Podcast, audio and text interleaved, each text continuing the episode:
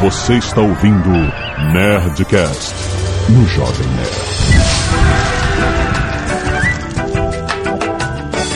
Landa, landa, landa, nerds! Aqui é Alexandre Antônio do Jovem Nerd. Eu sou borracha, você é cola. Caramba, tô tentando detectar. É, eu não cheguei lá. Porra, I am rubber, you are glue, cara. Quem nunca lutou espada no Monkey Island, caralho? Ah! Porra, não me deixe sozinho não, cara. Muito nerd, assim, pra mim. Aqui é Afonso Solano e sempre que eu sinto cheiro de asfalto, eu me lembro de Maureen. Maureen! Oh. Ah, boa! Bom clássico.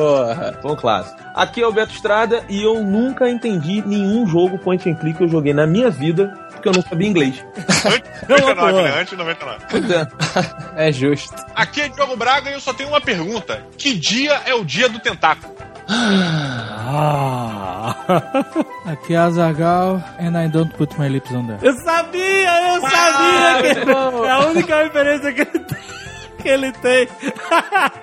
Muito bem, nerds, estamos aqui juntos para falar de uma era, M R G, uma era!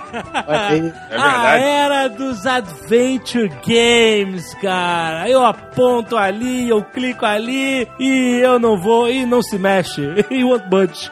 É, ele era, mas tá voltando a ser de novo, né, cara? É, exatamente. Alexandre, tu... posso fazer uma pergunta que as pessoas vão me chamar de burro? Ah. Depois de e-mails. O que... O que... Canelada. Canelada.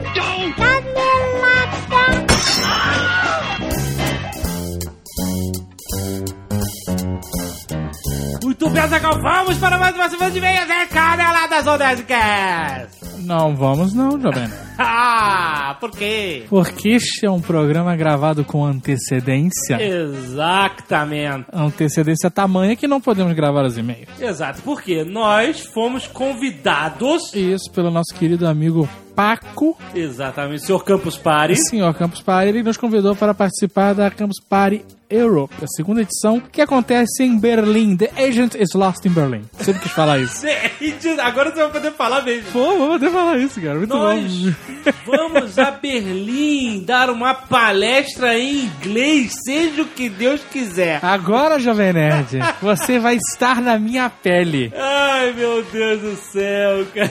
Vai ser muito bonito. Mas é isso, bom, a gente recebeu um mega... Cara, que honra ir à Campus Party Europe. Vai ser a maior Campus Party ever, né? São dez mil campuseiros. No dia que a gente está gravando isso, já está tudo vendido, sold out. Exato. No dia que você está ouvindo, já aconteceu a Campus Party, já, inclusive. Ali, já aconteceu. E é isso. E é isso, exatamente. Uma risada ma- maluca e a gente fica sem reação porque bom, a gente não então... tem mais o que fazer. Então, nós não estamos aqui, mas é, todas as atrações continuam, né? A história continua aberta e entregando. Nerdcast, Nerdplay, Nerdoffice, tudo no horário normal, como se a gente nem tivesse sumido, viu? Exatamente. Bonito. E a gente volta logo. Exato. E temos um recadinho importante, Azaghal. Sim, tá pintando o novo metrô, Jovem Nerd. É um concurso cultural. Galera de São Paulo... É, na verdade, que é galera do Brasil inteiro. Não, eu sei, mas a galera de São Paulo vai ganhar um metrô novo. Sim. Um certo? monotrilho. Monotrilho. Um Ai, monorail. O futuro hum. chegou. Monorail. Lembra dos Simpsons? Monorail. Pô, a cidade se mobilizou pelo monorail. Monorail. Então, um monotrilho da linha dois, verde. É, e aí o que acontece? O governo do estado de São Paulo está convocando a população e os, os usuários do metrô para decorar o metrô monotrilho. Olha aí. Muito bom. Excelente. Eu achei excelente. Não é? O concurso cultural chama se tá pintando um novo metrô, ó. Ah, ah mãozinha. Eles vão selecionar uma arte, Jovem Sim, Nerd. Eles vão... E vai ter voto popular e vai ter uma comissão julgadora também. Isso, a comissão julgadora vai definir é, é, vinte artes e o público vota, entendeu? Isso, ó, a comissão julgadora tem pessoal da SECOM, do Estado de São Paulo, do metrô, da Bombardier e artistas de rua. Ó, oh, muito bom. Artistas plásticos e de designers renomados. Muito bom. Quem excelente. São designers renomados? Philip Stark? Será que ele fala? Eu sei que você fala no Philip Stark. Eu acho ele um puta designer. Uh, mas presta atenção, ó. Do dia... Macintosh já morreu, eu não posso não, falar não. do Macintosh. Do dia dezesseis de agosto a dia quatro de setembro, presta atenção. Olha que maneiro, cara. A, a parada vai estampar o primeiro vagão dos trens da nova linha. Muito bom. Você imagina se você ganhar uma parada dessas? Ir, a quatro... sua arte irado, irado. vai estar tá no primeiro... Pa... Cara, animal. Então, presta atenção. Do dia dezesseis de agosto a quatro de setembro... Ó, oh, dá tempo ainda. Os artistas que estiverem interessados, eles vão se cadastrar no site, tá pintando no metrô ponto com ponto b r. Esse é o U R L mesmo. Você pode entrar no, no post e clicar no link que é mais fácil. E cada participante pode enviar até cinco artes. Ó. Oh. Então não é só uma. Vai Esse cara, sim. irado. E aí, beleza. Aí vai ter aquela seleção das vinte melhores artes. E depois a galera vota através de site e redes sociais. O povo, o povo. E tem vota. que votar todo dia. Tem umas regras lá de quantidade de votos, voto extra, não sei o que lá. Exato. Tem, entra no site pra ver como é que funciona essa questão da votação também, que é legal. Isso acontece do dia doze a vinte e oito de setembro. A votação, entendeu? Já Se sabe. você é um artista, um designer, um Nossa. grafiteiro. Que portfólio, né? Excelente. Pode até mandar a Santa Ceia, né? Imagina. Santa Ceia, Jovem Nerd no metrô de São Paulo? Não sei se é uma boa ideia. Vai lá, clica no link, vai lá e se cadastra. Jovem Nerd, eu vou te fazer uma pergunta. Você gosta de terror? Você sabia que nós temos o pai do medo escrevendo pra nós? A bufobia, olha aí. A bufobia interpretada a moda caralha significa pai do medo.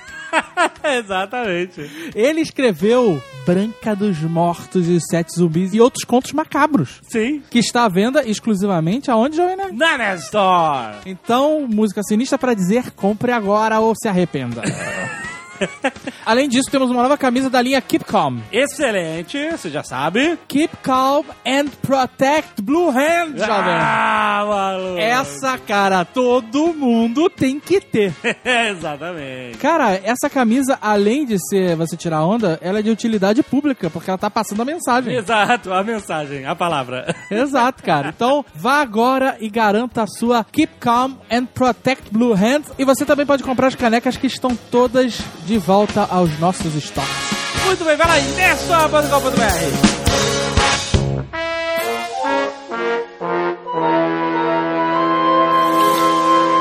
Então, cara, eu, é porque você falou que vamos falar de uma era e tal. Eu queria saber o que define uma era. O que define uma era? Foi uma dúvida que me veio, desculpa. Assim, é, começo, meio e fim. É o começo de alguma mudança de paradigma até que venha outro. Mas então... Oh, é isso aí. Ou isso. A gente ainda tá vivendo a era dos point and clicks. Não, o auge agora, passou. Mas, cara, agora tá resgatando essa mas, era, então, né, cara? O, quando, quando o Afonso Solano sugeriu a pauta de, da gente falar, criar alguma coisa de games, ele falou, por que a gente não fala sobre os point and clicks? Hum. Aí eu lembrei, né? Porque, na verdade, a, a referência que ficou desses jogos é que eles são point and click, porque você pegava o seu mouse e clicava, apontava, fazia as coisas e tal. Mas eles são muito mais do que point and clicks, porque eles precedem, na verdade, o mouse até. É verdade. Eles, eles são conhecidos como jogos adventure, né? Os jogos de aventura.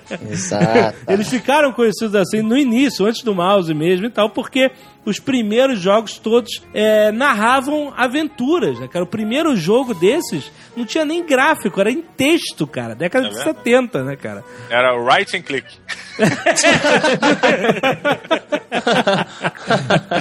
Tu sabe como é que começou essa, essa história? Eu, eu acabei achando, procurando jogos pra me refrescar a memória, achei um documentário muito maneiro na internet, publicado lá no canal principal do Machinima. Tem um hum. link aí pra vocês verem, muito maneiro. E lembrei de muita coisa e aprendi muita coisa. Porque, por exemplo, esse primeiro jogo, eu sabia que o primeiro Adventure Games era em texto, mas não sabia que era a história desse cara chamado Will Crowther. Ele era programador e o cara gostava de visitar cavernas. Olha, Olha Spelunking. Spelunking, né, mister Wayne? É. Não, ele ia muito numa, numa Mammoth, na Mammoth Cave, a caverna do mamute, no Kentucky. E o cara, ele, ele mapeou, um dia ele mapeou essa caverna e ele fez, como ele era programador, ele fez um joguinho onde você escrevia o que você estava fazendo para explorar essa caverna em específico. Pausa para o parabéns do Diogo ao fundo, assim, pra quem ouviu. Quando o cara mapeou a caverna. Parabéns, né, cara? Mas, ah. é, mas eles falam. Ah, mas é simples, ele pegou duas bolinhas e jogou pra cima e ela. Depois perdeu, é, né? Mas aí o cara, tipo assim, ele, você entrava, tipo assim, entrar na caverna, você entrava, aí procurar, não sei o que, pegar a lâmpada, e aí você, e, eu, e o programa, ele te dava uma resposta em texto, descrevendo. Era R P G, cara, tipo, o cara jogava D e D. Exato, é o princípio do livro-jogo aplicado pro digital, então. Sim, porque Dungeons and Dragons era, era uma novidade na década de setenta e muita gente jovem, muita gente de faculdade, universidade abraçou a, a, a ideia do, do jogo de mesa, de, de descritivo, de, de fantasia e tal, e ele, pô, vou fazer um programa pra fazer isso. Usou a caverna de base e você meio que explorando a caverna por texto e o texto ia te devolvendo as consequências do que você fazia, né? Eu lembro de um dos primeiros, hein, que o pessoal brinca até hoje, que eu não lembro o nome, mas era alguma coisa com uma caravana, com dos colonos ingleses e de um... Será que na base era aquele jogo, de, é, Shelters of Catan? Settlers. Não, era, era um assim também, de texto, alguma coisa envolvendo, acho que os colonos na América, e ele era tão assim, hiperrealista que o pessoal brinca até hoje que você podia morrer de tudo, aí você podia morrer de disenteria, você podia morrer se você bebesse água no rio, é, da, do lado errado, porque pegou... Alguém cagou ali, você pegou bactéria e tal, aí a parada era, a parada era muito séria, mas aplicava esse princípio que o Jovem Nerd tá falando, do livro-jogo. Não, mas era totalmente isso. E é engraçado você ver a evolução das coisas. Como é que uma ideiazinha, e principalmente tudo, é, tudo ligado à tecnologia, né? É uma ideiazinha que o cara tem, que o outro cara analisa isso, e aí ele bota, né, faz um upgrade dessa ideia, e melhora, e aí passa pra outro. E é, foi exatamente isso que aconteceu com esses jogos. Porque esse joguinho, ele caiu na Universidade de Stanford, na mão do cara chamado Don Woods. Hum. E aí ele falou assim, pô, que maneira a ideia. E aí o cara começou a inserir mais coisas. Ele botou monstro, ele botou enigma, ele botou os elementos mais aventurescos, ainda no texto, tudo texto, né? Uhum. E aí, cara, quem era usuário da Arpanet, a nossa proto-internet, essa hum. rede entre universidades, é, esse jogo meio que viralizou na Arpanet, né? E foi indo pra tudo quanto a universidade, caiu no M I T, onde quatro estudantes acharam, puta que foda, como é que a gente melhora isso e tal. Essa, essa parada. Uhum. Você pegar uma ideia e melhorar, né? Melhorar é outro nome pra roubar na América também. Crowther e o, e o Woods, eles fizeram isso por, simplesmente pela satisfação de fazer, né? Entendi. E no M I T, pela primeira vez, os caras pensaram em ganhar dinheiro com isso. Esses ah. caras fundaram a empresa, é, chamava Infocom, e eles chamaram o jogo de Zork. Era uma linguagem, uma forma de linguagem deles lá para trabalhos incompletos, mas o jogo ficou se chamando Zork. Você lembra de um filme do Tom Hanks? Eu não sei se Eu Quero Ser Grande. É... Eu, sei, eu acho que o filme do Tom Hanks, não lembro exatamente qual era, que ele tinha um amiguinho que jogava um jogo de mago que era é, um adventure game, assim. Ele ficava era. digitando. E o... Quero Ser Grande, pode crer. Era, Quero Ser Grande? Acho que era. Caraca, cara. Eu lembro que ele tinha esse lance aí, ele... Então, vou mandar o raio de gelo. Ele digitava, ele achava incrível, isso, cara. Era, cara, era, era o berço desses jogos, cara. No final da década de setenta e início de oitenta. Jovem Nerd, sabe que eu sempre lembro, quando a gente fala do princípio desses jogos, assim, é, no filme Cloak and Dagger, acho que chama Os Heróis Não Têm Idade, em português, uhum. que o moleque jogava um joguinho meio assim também, era um adventure, isso. que tinha um, um pouco de texto. Porque isso, pra quem, pra quem mexia computador, é o que era pouca gente, né, cara? Isso era, era muito foda. Era, tipo, e quando o computador começou a ficar popular, esses jogos, eles vieram junto com, com os computadores. E pode crer, você tá...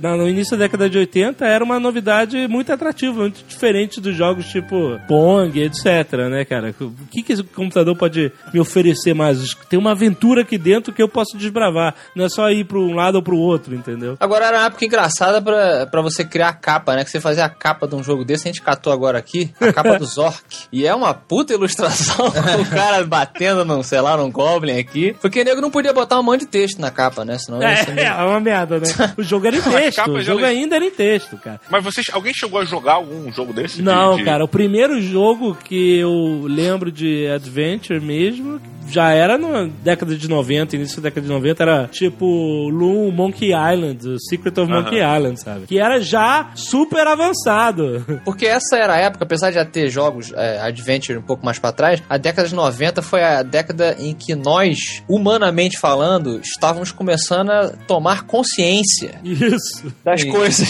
É, então, a galera da nossa geração. Então, é. E o computador, ele, ele popularizou aqui, né? E foi na foi, década de noventa. Foi por aí, né? Não Sim. foi no Amiga que as pessoas começaram. É. Outro amigo rico que tinha um... Sim. Né?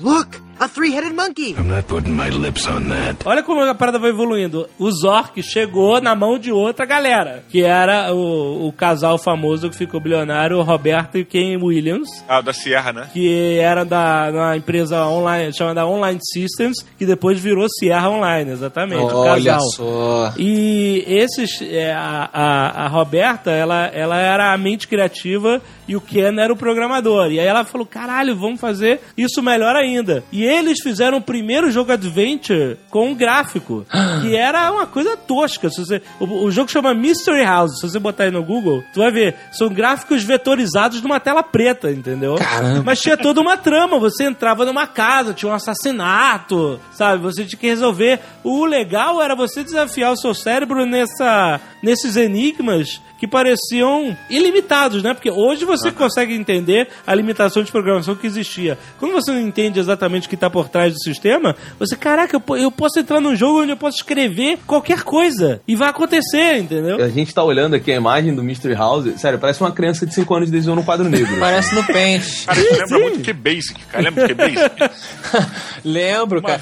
É estranho, né? Porque assim, você tinha os livros-jogos, digamos, em que você tinha, tudo bem, uma, uma história estática, ainda que dinâmica, no ponto que você pode pular de uma página para outra, mas você não podia escrever, né? Só podia Exatamente. ir pra ele, ele tinha definido. Mas você tinha ilustrações lá, riquíssimas, quando necessário, para você aumentar lá a sua... a sua imaginação. E é quando você passa pra, pra mídia nova, apesar dela ter gran- um futuro, uau, né? Tipo, aqui eu posso fazer grandes coisas. Você dá um, um rio de passo pra trás. É. É. Porque, olha, o pa- olha o que aconteceu com essa ilustração. É, tipo, a escada tá mal desenhada. Tipo, eu faço isso com a caneta enfiada no nariz, cara. É. Opa, que susto, hein? Assustou muita é. gente. Mas, cara, Bruno, muita, gente, muita gente achou que essa habilidade era mais impressionante. Né? Mas é a mesma coisa com os jogos, por exemplo. Você ia ver um filme no cinema, você ouviu a trilha sonora com uma orquestra maravilhosa e tal, e você ia pro jogo de Atari, você ouvia aqueles beats pi, bi, bi, bi, bi, bi, e você achava foda. Caralho, que música foda. É. Como é que é? Os beats? Faz um, faz um bicho pra gente. Se eu puder. Não, velho. Qual o problema? Faz aí. Isso é pra trocar, isso é botar sonoplastia, é só pra marcar. Uhum. Ah, tá bom. Então, marca é que eu gostei. Mas venhamos e convenhamos também, né? Capa sempre foi uma parada pra enganar a galera, assim, né? É, a gente nunca pôde confiar em capa, assim. Desde a invenção do livro, as capas estão aí. Pô, capa de couro no livro, cara. Por que, que o livro precisa de couro? Não, não. Porque, olha só, eu tava discutindo isso outro dia. Interessante, boa pergunta. Olha aí. É... a última vez que eu falei boa pergunta, eu tomei uma resposta na cara, né, cara? dez pontos para Gryffindor. Não, cara, é assim, como você vende um texto? Como você vende algo que você... É, você criar um... uma roupagem, sabe? E a capa, ela vai dar o tom que, do que tem lá dentro. Então, puta, se a história é uma aventura, não sei o que lá, ela vai ter uma ilustração, ou, ou sabe, vai ter uma capa, é, se for infantil, vai ter uma ilustração mais bobinha e tal. Se o livro é mais sério, de terror, ou quer parecer algo mais elitizado, ele mete uma capa de couro, por exemplo, sabe? Então, é, a, a capa, ela faz parte do contexto da, do que tá lá dentro. Que nem um jogo. O jogo, a capa do jogo, o jogo é uma merda, comparado com o que vem a capa. Mas a capa é a intenção. A intenção e... do que o jogo deveria ser. É, na minha cabeça é assim. Entendeu? Olha, duas coisas sobre o que o Azaghal falou. Uma, você me ganhou quando você disse em roupagem e eu falei couro. Então, roupagem... E a segunda coisa, o único videogame pra mim que respeitava o player com as capas era o Master System. Que tinha as capas mais escrotas do mundo, cara. Não, eram uns é. Quadrados loucos, lembra das capas? Esse que foi um sucesso e era inacreditável. Era mesmo padrão, né? Era tudo igual, cara. Era muito suado, bicho. Capa é um problema. É isso, mas isso é em todo lugar. Você vai numa lanchonete e vê a foto do sanduíche. Ah, caralho, é verdade. Uma vez eu fui numa grande rede de cachorros quentes aqui de Curitiba. Olha aí. O nome são Latidos. E aí... Eu pedi um sanduíche que eu vi a foto e fiquei, caraca, deve ser muito bom. Sanduíche de calabresa, tipo um hot dog de calabresa com cebola agridoce. Eu, puta, cara. Caralho. Que foda. Aí eu pedi, né? Cara, a comida que me foi entregue hum. era inacreditável, cara. Eu parecia que tinham cagado no sanduíche, sério. Michael Douglas. Não, pior. Se eu fosse o Michael Douglas, eu teria comido feliz. Look, a three-headed monkey. I'm not putting my lips on that. Mas aí acabou que o, o casal Roberta e Ken Williams lançou o jogo, vendeu bem o jogo, didaticamente correto, que você está vendo aí. E a I B M foi atrás dos caras, porque eles estavam vendendo lá o P C Junior, iam vender o P C Junior, que foi um fracasso, por sinal. Hum. Mas eles queriam um jogo pra acompanhar a parada, pra dar um boost, né, cara? E eles viram o resultado da, da, dos caras, essa empresa pequena, e jogou setecentos mil dólares no colo deles. E aí que a, a Online Systems virou a Sierra Online. Olha e aí. eles Olha criaram aí. um marco dos jogos de adventures, que foi o King's Quest. Muita gente considera... King's Quest. Muita gente considera, acha que o King's Quest é de fato é, o pai do adventure game, porque ele era gráfico. Esse sim era... Você tinha um bonequinho que andava nos cenários, trocava de tela, você pegava os objetos, é, é aquela coisa, né? O R P G misturado com aventura, misturado com a, todo esse universo de possibilidades que nasceu todo naquela ideia do cara explorar a caverna com texto. Pergunta, Jovem Nerd, você jogou jogou o King's Quest? Não joguei, mas eu conhecia já o histórico do King's Quest. Ele teve várias, várias versões, né? Até que cagaram no uhum. final. Depois que, depois que o casal Williams vendeu a Sierra, o nego cagou fodamente o... o projeto, e eles é, é, nunca mais fizeram um jogo na vida. Tu jogou, Beto? Não, de jeito nenhum. Tô vendo aqui, é... que horror. É, já tá um paintbrush. É um paint, mais, exato. Mais é, um, bacana, é um paint, assim. É feito é, no paint, é. mas que era uma coisa que não existia, cara, né? Não, mas tinha cor, cara, sabe? Eu acho que era... Sei lá, mas você tinha uma coloração já que, porra, era, era engraçado que nessa época você tinha que ter a redundância do texto da imagem, né? Então o cara diz que tinha um castelo. Aí o cara ia lá e escrevia, é, aqui é a entrada do castelo, em, sei lá, do castelo medieval de pedras rústicas com limo. Ele tem a imagem do castelo, só que o teu cérebro associar aquela porra um castelo, tinha que ter uma frase dizendo, sabe? Tem quadrinhos dos anos noventa, sabe? É, exatamente. Look, a three-headed monkey. I'm not putting my lips on that. Puta, lembrei qual foi o primeiro adventure que eu vi. Nem foi, nem foi o Monkey Island, foi antes. Anterior. Foi Leisure Suit Larry. Caramba! O primeiraço que você... É, era gráfico, mas você tinha que realmente escrever é, o que fazer, entrar, não sei o quê. E o Leisure Suit Larry era um jogo adulto. Sim, e, obviamente, é, só as crianças jogavam. Pois é, esse jogo, Jovem Nerd, ele tinha duas paradas. Uma é... que eu chamava ele de Larry Suit Larry, porque eu não sabia Larry. falar de Júlio nessa época. Suit. É. E o outro é que o seguinte, cara, esse jogo, ele era...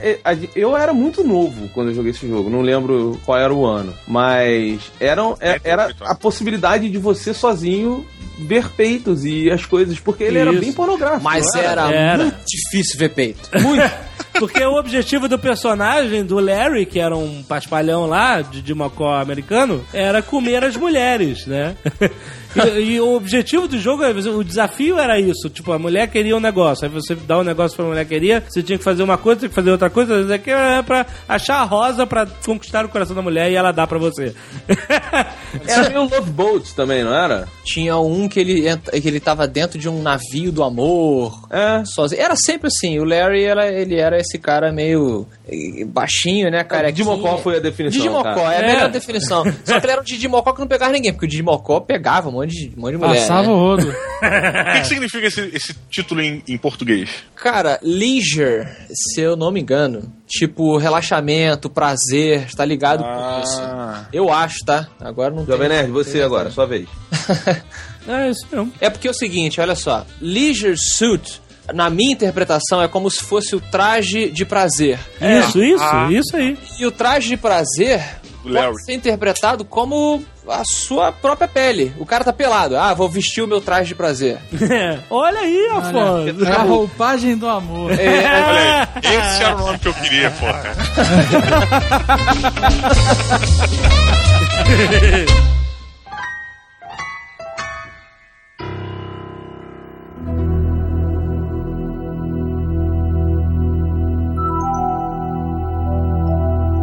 nós vamos abrir as portas da maior produtora de adventure games dos anos noventa, o braço digital da Lucasfilm, do nosso querido George Lucas, que no início chamava Lucasfilm Games. Isso. E, se to- e virou a LucasArts. Oh, obrigado, LucasArts. E a LucasArts, cara, você realmente tem que prestar reverência é, quando você fala de adventure games, porque eles, eles eram, eles definiram a era, né, cara? Sim, sim. E os caras, mais do que a LucasArts, né, os caras por trás disso, Ron Gilbert, Tim Schafer. o Tim Schafer, Dave Grossman, esses caras foram os gênios por trás desse gênero que, que definiram, fizeram... Na verdade, a... foi o George Lucas, né? Esses são só é, marionetes do George Lucas. Tá bom.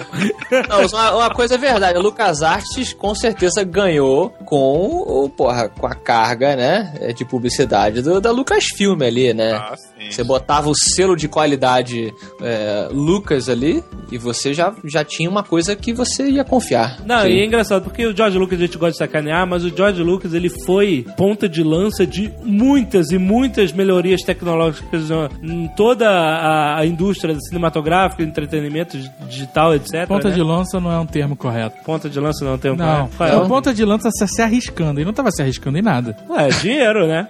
Ah, é, não estava arriscando dinheiro nenhum. Ganhou ah, muito dinheiro. Investindo. A, empre... a Pixar foi uma, uma divisão não, a... de uma empresa... Da, da, da George Lucas, que foi comprada e virou a Pixar, e a, entendeu? Cara... E a própria T H X, né? É... Isso, tu, todos e, os sistemas de surrounds e som, de tudo. A Industrial Light and Magic, né? Também na ponta como produtora de efeitos especiais, etcétera. O George Lucas era um semeador da criatividade, então. É, as o empresas... que aconteceu, né, cara? As empresas dele deram muito certo. Né, foi por isso que ele ficou sem nenhuma. Ele saía distribuindo pra todo mundo.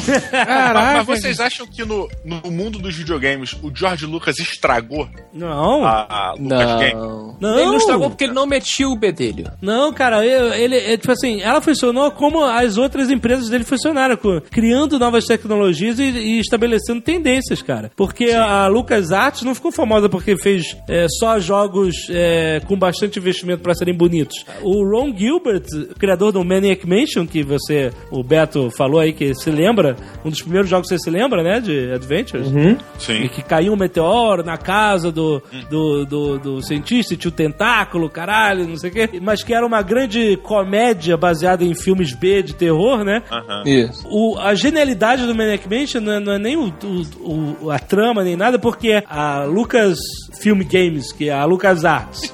A LucasArts, o que, é, o que eles viram é, foi um potencial de mercado, porque esses jogos antes, Leisure Suit Larry, King's Quest, tinha outros, Police Quest, Space Quest, cara, esses jogos todos eles estavam fazendo sucesso. Mas o Maniac Mansion foi a revolução porque o Ron Gilbert criou o que eles chamam de Script Creation Utility for Maniac Mansion, que é a engine que foi usada em todos esses, todos esses jogos dos anos noventa, que é a Scum. Né? Script Creation Utility for Maniac Mansion. Scum com dois M's. É, eles adoravam criar esses, esses nomezinhos com significados duplos. O que, que significa Scum, pra quem não sabe? Scum é escória, né? E se você pegar isso de uma, de uma referência do Rebel Scum do Star Wars. E o Rebel Scum. Olha aí. Caraca. E mas a gente pega referência em qualquer lugar também. Né? É. Não, não, mas ah, vários projetos... Não, não, vários projetos da, da LucasArts, eles todos tinham essas referências de propósito. Tinha Tinha um, uma engine deles que chamava Sith, sabe? Essas coisas. Tinha uma que chamava Trap, do It's a Trap. It's a Trap! Uma parada que eu achei muito foda no Maniac Mansion, cara, é que... desde o início você tinha uma seleção de personagens, assim, é. sabe? Que era, porra, eu nunca tinha visto um jogo onde você podia escolher personagens. Sim. Então você chegava lá, tinha um grupinho, você tinha que escolher três carinhas, né? Três ou quatro, sei lá. E aí você ia lá e, porra, eu quero esse aqui, o Zezinho, o Luizinho, blum, blum, e começava o jogo, sabe? Muito, porra, achei muito maneiro. E eles mexeram no lance do conceito de, do conceito de vida, né? Porque é, os personagens eles só têm uma vida. Se você morrer, ele morreu. A lance é, se a sua trupe morrer, aí o jogo acaba pra você. Exatamente. Isso era, isso era revolucionário mesmo, cara. Você criava todo uma, um, um preparo, né, na sua cabeça, diferente de um jogo que suas vidas são infinitas. É, nessa época não era infinita, né? Você morria pra caralho também e game over. Não, mas eu digo assim... Hoje ele, em ele, dia são infinitas. Hoje em dia tudo é muito fácil, acabou o metiolato, é. né? Mas... Agora só tem metiolato indolor, você joga o videogame e não morre nunca. Mas o, na, a, a maior revolução ali do, do Maniac Mansion, criada pela Scum, a engine deles, era porque ela, você usava o mouse. Sim, e, sim. e em vez de você ficar digitando, pegar f- alguma coisa, você tinha todos as, os verbos ali na tela e você simplesmente clicava no verbo e clicava no objeto na tela gráfica do, do jogo, né? Então, e aí você formava a frase ali embaixo. Você clicava em pegar e aí você clicava em sabonete. Aí o cara ia lá, pegava o sabonete. O Maniac Mansion, ele é o Maniac Mansion porque ele foi um divisor de águas nesse sentido, que ele, ele começou a entender que, cara, deixa eu largar a minha herança livro-jogo e começar a usar o visual, já que eu tô visual aqui, por que ficar metade-metade? Exato, exatamente. E, e ô, Jovem Nerd, é importante também lembrar que essa foi mais ou menos a mesma época em que no Japão tava saindo o Famicom e o N E S. Ah, é? É, que foi ali entre oitenta e cinco, por aí. Então você tinha, você tinha uma tendência de... Peraí, você só falou um ano, cara. Entre tem que ter dois números. oitenta e cinco o quê? oitenta e cinco? Não, oitenta, assim, oitenta e oitenta e cinco, se tava saindo, tava vindo o Famicom e o N E S. Então você tinha uma tendência em que os jogos, né, computador, dessas coisas assim, hum. eles eram, eles tinham muita cor, muito movimento. O livro-jogo, ele tinha que evoluir também pra, pra poder competir, né? O livro-jogo tinha que evoluir. Que maneiro, tem bem colocado. Mas é engraçado, e outra coisa legal do Maniac Mansion é que o Ron Gilbert cunhou um termo que é usado no videogame até hoje. Hoje. Não foi o primeiro jogo a usar isso, mas ele... Antes o jogo basicamente sempre filmava você, né? Onde você Sim. vai, a câmera vai. Começou nessa época, e o, e o Ron Gilbert aproveitou isso, a criar narrativa mais cinematográfica pro jogo. Ou seja, você fez o negócio, beleza. Aí a câmera muda e vai lá pro laboratório do professor maluco, do cientista maluco, pra mostrar o que, que ele tá fazendo. E vai te contando uma história, entendeu? E aí a câmera volta. E como essa virada de cena... era um corte na sua interatividade, ele chamou de cutscene. Olha só, acabei de descobrir uma coisa muito foda é? agora. Porque é a cena que corta o seu jogo, ela corta a interatividade. E aí você não vê, você olha a cena e depois você volta. E o, e o cutscene, é, cunhado pelo Ron, Ron Gilbert, é usado até hoje, né, cara? E a gente não sabia por quê, cara. É daí. Sensacional. É do vem do Adventure Game, cara. Jovem Nerd, você, se não fosse você...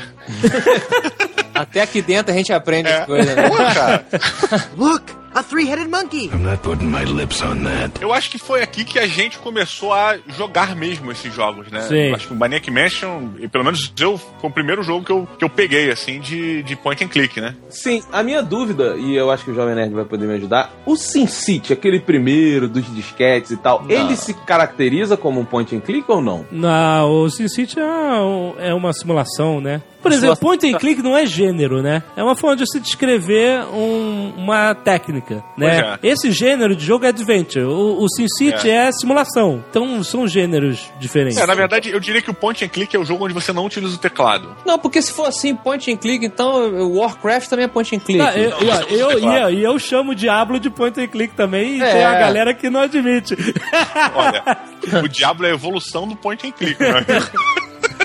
Isso é Adventure, é Adventure. Sim, esses jogos que a gente tá falando são... É, eles ficaram conhecidos como Adventure, porque eles nasceram com esse espírito de aventura, né? Você tá explorando e se aventurando. Em noventa saiu o que é considerado como um bastião dos jogos de Adventure, que é o Secret of Monkey Island, também, da LucasArts. Oh. E era o... Foi o projeto fodão do Ron Gilbert, onde ele chamou os dois também fodões, o Tim Schafer e o Dave Grossman. E aí esses caras, que eram a dupla criativa, os caras engraçados, eles definiram isso, a comédia, né? Porque os Foi jogos... Bom. Existiram muitos tipos de adventure games. Jogos sérios, jogos mais brincalhões, jogos infantis. A LucasArts, ela sempre, ela sempre publicou um tipo de jogo mais cartoon e sempre engraçado. A comédia era uma... Era uma característica forte da LucasArts. Principalmente definida no Monkey Island. Isso. Com esses caras, com o, tio, com o Tim Schafer, que é o gênio por trás dessas piadinhas e tal. Porque, cara, o nego definiu o, o Monkey Island e, e a gente tá falando de jogo que tinha tinha imagem, mas era só texto, não tinha voz. As pessoas hoje estão acostumadas com um jogo é. com voz gravada.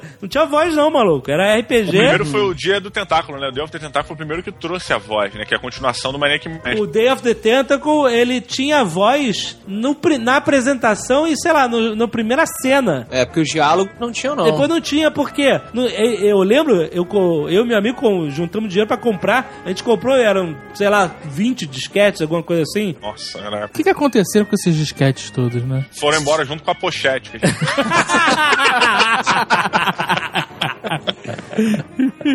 E não tinha, tipo assim, não tinha voz, porque não tinha...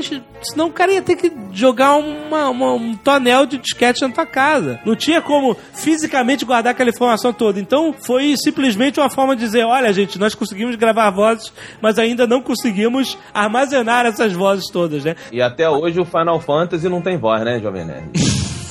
É, não, mas ninguém... eu acho que essa, essa mudança da voz, ela veio muito também junto com o lance do C D-ROM, né, cara? Você Sim, tinha porque aí você tinha, aí, tinha espaço, né? Tinha aí... espaço. Tanto que depois, depois, eles relançaram Day of the Tentacle com, com as vozes todas gravadas do, uh, do ah, início ao fim então, do mas... jogo. Mas a primeira versão mesmo, ela tinha vozes só no iniciozinho. Uma coisa que eu acho que é bom a gente ressaltar é que a maioria desses jogos só chegaram no Brasil ou imediatamente quando eles eram lançados lá e alguém, algum amigo seu vinha de lá e trazia, ou depois de sei lá, cinco anos, quando esses jogos eram lançados aqui, eles não, não chegavam imediatamente. Eles tinham uma, uma distância bem grande, cara. A gente tem que lembrar da revista do C D-ROM, que ela saiu um pouco mais à frente até, mas já estamos mais ou menos em noventa e pouco. Quando a revista do C D-ROM saiu, ela começou a resgatar todos esses jogos antigos, cara, que muita gente só veio a conhecer Point and Click e todos os outros por causa desses jogos de C D-ROM, cara. Cara, eu vou te dizer, Diogo, é... quando chegou um computador lá em casa, eu achava maravilhoso ficar abrindo janelinha, porque era uhum. muito diferente.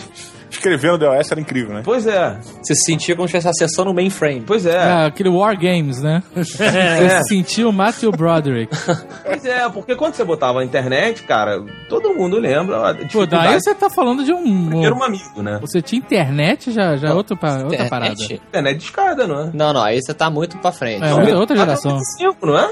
Nossa. Não, não, cara. Em é noventa e três eu ganhei meu, meu, meu primeiro computador, chegou lá em casa. Internet só é, bem tipo, depois, cara. noventa e oito, ah. noventa e nove. Mas enfim, nessa época é. eu não tinha jogo, eu não comprava jogo, não ganhava jogo nem nada. Eu dependia dessas revistas de banca pra jogar os joguinhos lá e tal. Depois de um tempo é que eu comecei a falar, pô, quero jogar esse jogo, o que que eu faço? Aí eu descobri as locadoras de jogos de P C, assim. Look! A three-headed monkey! I'm not putting my lips on that. Eu acho muito bacana Maniac Mansion e todo o resgate, mas eu comecei a jogar os jogos de Adventure na casa de um grande amigo meu, que é o Rafael Damiani, um abraço pra ele, que me apresentou os jogos do Indiana Jones, cara. Que pra mim, eu acho que eu comecei até com o Fate of Atlantis, depois que eu voltei pro Last Crusade, que foi ali décadas de noventa mesmo, oitenta e nove, noventa, sei lá, noventa, noventa e dois. É, noventa e dois, né? né? E cara, pra mim o jogo, a, a franquia Indiana Jones sempre foi perfeita pra jogos de aventura, cara. O Fate of Atlantis é uma história, mas assim, um bilhão e meio de vezes melhor do que aquela bosta daquele quarto filme. Assim, é mesmo, é mesmo. Só até pega e adaptado, assim, porque que puta jogo, muito bacana, apesar de você não ter o diálogo, como o Jovem Nerd tá falando, você entrava, cara, dentro daquele universo de uma maneira, assim, incrível, você apagava a luz do seu quarto. O P C tem uhum. essa característica até hoje. Hoje, né? Um jogador de P C. O cara fica sem tomar banho dois dias jogando o jogo. Por que isso? Que ele é muito beleza. Mais... Sério. É, eu tô tomando banho. Que característica. Você é muito jovem, cara, e você desco... Eu, pelo menos, quando descobri a punheta, quer dizer, descobri os jogos de aventura, trancado no meu quarto muito tempo, cara. E não tomava você... banho. Sem tomar banho. Era aquele porque... cheirinho de água sanitária, as meias tudo dura, as meias tudo engomada. Sovaco da camisa duro, né? Rígido também. Era... Era, era demais. O único empecilho, acredito que pra maioria hum. de nós, realmente era o inglês. Eu ia perguntar ah. qual... E a mãe bateu na porta, né? Era, cara. E eu, eu, eu aprendi inglês jogando esses jogos, cara. Porque eu, eu lembro que eu não conseguia entender muita coisa. Ou quase nada, entendeu? Uhum. Eu ia mais nas figuras.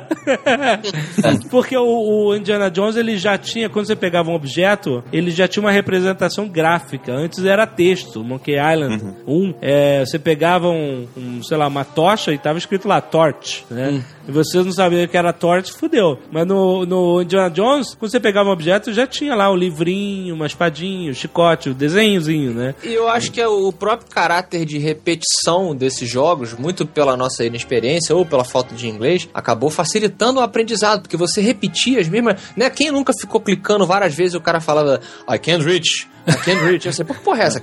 You won't budge. You won't budge. É, o que, que é budge? O que, que é reach? É, e aí você... A minha mãe, pelo menos, me incentivava muito é, a, a fazer a tradução. Ela pegava tra- dicionário, lia comigo. E, cara, todo mundo Caralho. aprendeu assim. Não? Sim, não, sim. Não, minha mãe...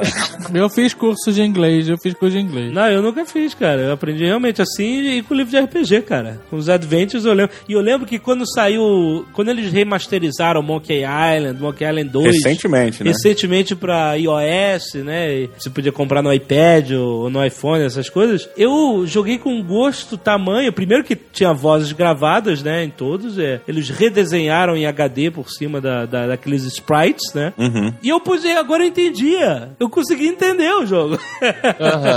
Uhum. Muito legal a experiência. Mas o Jovem Nerd, nessa época também, começaram a botar... Porque a gente tá falando aqui do Indiana Jones, né? Estamos em noventa e três. Começaram a botar noventa e dois vídeos no jogo. Que foi aonde veio o Gabriel Knight. Ah, então, gra- olha, olha aí que legal, é? O garoto que, que não sabia o inglês direito, que, que falava o que lia, e vai passando as eras, e ele hoje é um garoto com, que entende inglês, um rapaz é, já com, com a vida própria, né, independente, ele fala Gabriel Knight. Ei, ele aprendeu. Ei, Roberto. Cara, eu jogava Gabriel Knight. Mas jogava... você não foi ver Dark Knight, né? Você foi não. ver o Dark Knight, né? Mas é Gabriel Knight. Roberto, essa foi a maior zoada. Porque eu tava achando que ele tava fazendo um discurso serião, assim, sabe? Caralho, parabéns.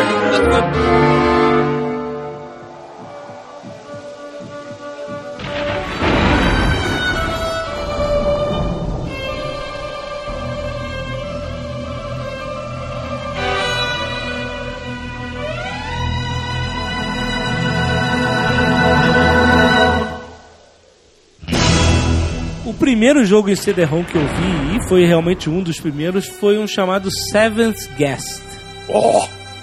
Vocês oh, tiveram contato com isso? Você sim, entrava sim. numa casa, né, cheia de fantasmas, e teve uma festa, e você é o sétimo convidado, e você passava por um monte de enigmas, puzzles e etcétera. Uh-huh. E tinha atores filmados, e você... What? Como assim? Cara, é o Jovem Nerd, o poder quem... do C D-ROM. É, pra quem não conhece o Seventh Guest, deve lembrar mais da continuação que eu acho que fez mais sucesso, né? Que foi o Eleventh Hour. Eleven... Cara, eu é, tenho até hoje é. o box... Eleventh Hour. Yes, Eleventh... Décima primeira hora. O Eleventh Hour de Gabriel Knight, o que seja. Não volta atrás, não. É, é, é, lá, tá, agora é a Grammar Police, né? Olha só, é. não vai falar que o cara que tá certo tá errado porque ele tá corrigindo os outros, porque ele tá certo. Ah, ele só tá sendo babaca, mas ele tá certo, né? Merecia um momento o Jovem Nerd babaca. Eu não entendi, eu ainda não entendi. Como é que é, Diogo? O cara que tá certo... Não, não culpe o, o correto. Não, não. Tem uma frase que fala, né? Não... Ele, o Diogo quer dizer pra vocês não demonizarem o Jovem Nerd por estar sendo babaca. É isso. É, fazer... ah, Esse entendi. é o momento babaca absurdo. Uma parada que eu esqueci pra falar. É, o C D-ROM trouxe a magia. A magia dos gráficos a um novo nível. Qual era aquele jogo que... Era um jogo de terror. Fantasmagoria. E isso era point and click? Fanta- era. Fantasmagoria. É. É. É. é que assim, na verdade, o, o Seventh Guest, o Eleventh Hour, foda-se, Jovem Nerd, é, e o, esses jogos assim... Eleventh Hour. É, eu sei, mas é difícil, todos eles, cara, eles eram point and clicks, mas eles eram mais uns jogos de puzzle, cara, do que adventures, né? Sim. Então, é, apesar sim. de sim, você só usar o mouse, é, eles ficavam mais restritos aqui. A você parar, analisar aquele desafio ali, aquele puzzlezinho, aquele quebra-cabeça, e resolver aquilo lá, e aí você ia pra um próxima, uma próxima situação. E o Eleventh Hour, ele era porra, foi um jogo tão... Pra mim foi um jogo tão difícil, cara, mas tão difícil, que eu estou há quinze anos, talvez, pra passar do, do xadrez com metade do tabuleiro. Então eu não consegui passar e a porra do jogo tá aqui na minha gaveta, cara. É original. Ô, Azaghal, o Fantasmagoria, que é o Jovem Nerd agora, tem que ficar tenso nele. Tem, cuidado. Fantasmagoria, tá certo. Pisando em ovos, todo mundo. Fantasmagoria. É, Fantasmagoria. Ele, ele tinha um lance, cara, não sei se vocês lembram disso, que o, eu acho que o, o, o fenômeno dele era um trailer do making-off que vinha numa C D-ROM Today qualquer, hum. que mostrava o cara sentado no troninho, no fundo verde, lá eu e tal. Eu lembrava desse making-off. E aquilo era, era um grande lance, mas esse jogo, cara, ele, talvez ele tenha sido o que mais marcou com, com o videozinho ou não? O Fantasmagoria, o Fantasmagoria é um que tem a cena de agressão sexual. Isso. Tem, tem, tem. Isso. Marcou com a loira, né? Isso, era muito estranha aquela cena lá. Ela joga ela na cama e tal. Não é legal, pois é. Mas, Mas era jogo é. adulto, né? Então... É, era. era. E, e é, obviamente, só jogado por crianças como nós. Look! A three-headed monkey. I'm not putting my lips on that. Podemos passar pra ele? Pro top. Vamos, vamos parar com a brincadeira de criança. Vai ter vamos... que falar direito, Jovem Nerd tá ouvindo. E vamos começar com... Porra, Full Throttle foi um marco também, né, cara? Foi tão, foi tão sinistro que até o Azaghal jogou. Até eu joguei. Porque era um jogo de tough guys. Sim, sim. Pô, eu comprei o Full, o Full Throttle, que eu não sabia falar o nome na época, nem sei se é agora. Ele tinha a caixa... Full Throttle. É, Full Throttle. Aceleração total, ou completa, é. pra quem não sabe. E a caixa dele, ela não era um box quadradão, ela era um box, mas tinha uma... Tinha um corte diferente, assim, diagonal. Cara, e ela era toda desenhada, com a coisa toda tingida. Cara, Full Throttle foi, assim, um, um, um marco na minha vida. Foi. Demais. Tem até hoje o jogo. Puta que pariu. E ele é um jogo que, é, seguindo a, a, as regras dos do quinze anos, né, que vocês têm aqui no Nerdcast, ele, se você pegar hoje pra jogar, cara, Passa, ele é tá? um jogo que continua maneiríssimo. Continua. Cara. Continua, sim. Full, Full Throttle, ele é de que ano? noventa e cinco. noventa e cinco, caralho. É, de mil e novecentos. Tem muito tempo, cara. Sabe por que que eu gostava, sabe por que eu gostava de Full Throttle? Hum. Que eu adorava um filme chamado Harley Davidson e Marlboro Man. Ah, não, olha! Eu achava esse filme foda demais. E aí quando viu, não, não tem explicação, é, quando veio esse jogo, eu falei, caralho, é, minha, é a possibilidade de eu ser o Harley Davidson ou o Marlboro Man. Vocês viram esse filme? Ninguém viu, né? Sim, cara, eu, é mais antigo ah, um pouco. É eu pensei que fosse citar aquela merda daquele Easy Rider. Que puta, cara. É um Como filme clássico. Ai, tal, caralho, tá. cara. Ai. Pera, tu gosta? Sem Destino? É. Porra, demais, cara. Você tem que entender ah, o filme. Sacanagem. Você tem que entender o filme. O filme tem um monte de não, mensagens. Você tem que fumar maconha. Não, pra... não, não, não. O filme tem um monte de crítica. O filme tem um monte de críticas aos Estados Unidos, cara. Tem a cena muito maneira que ele pega uma mangueira e bota o dinheiro dentro da mangueira, sabe? E bota cara. a mangueira dentro do, do tubo de combustível. Aí ele tá falando que o dinheiro tá indo pelo ralo. Não, não. Olha aí, por isso que você não gostou do filme, você não entendeu porra nenhuma. O, a, o tanque de combustível não era pintado com a bandeira dos Estados Unidos? Ah, aí tá... Então, ele tava dizendo ali que o capitalismo tava fudendo a América. Caralho. Olha realmente aí. Eu realmente peço perdão aos cinéfilos aí. É, é, é. Mas olha, eu não entendi o... nada do Easy Rider, cara.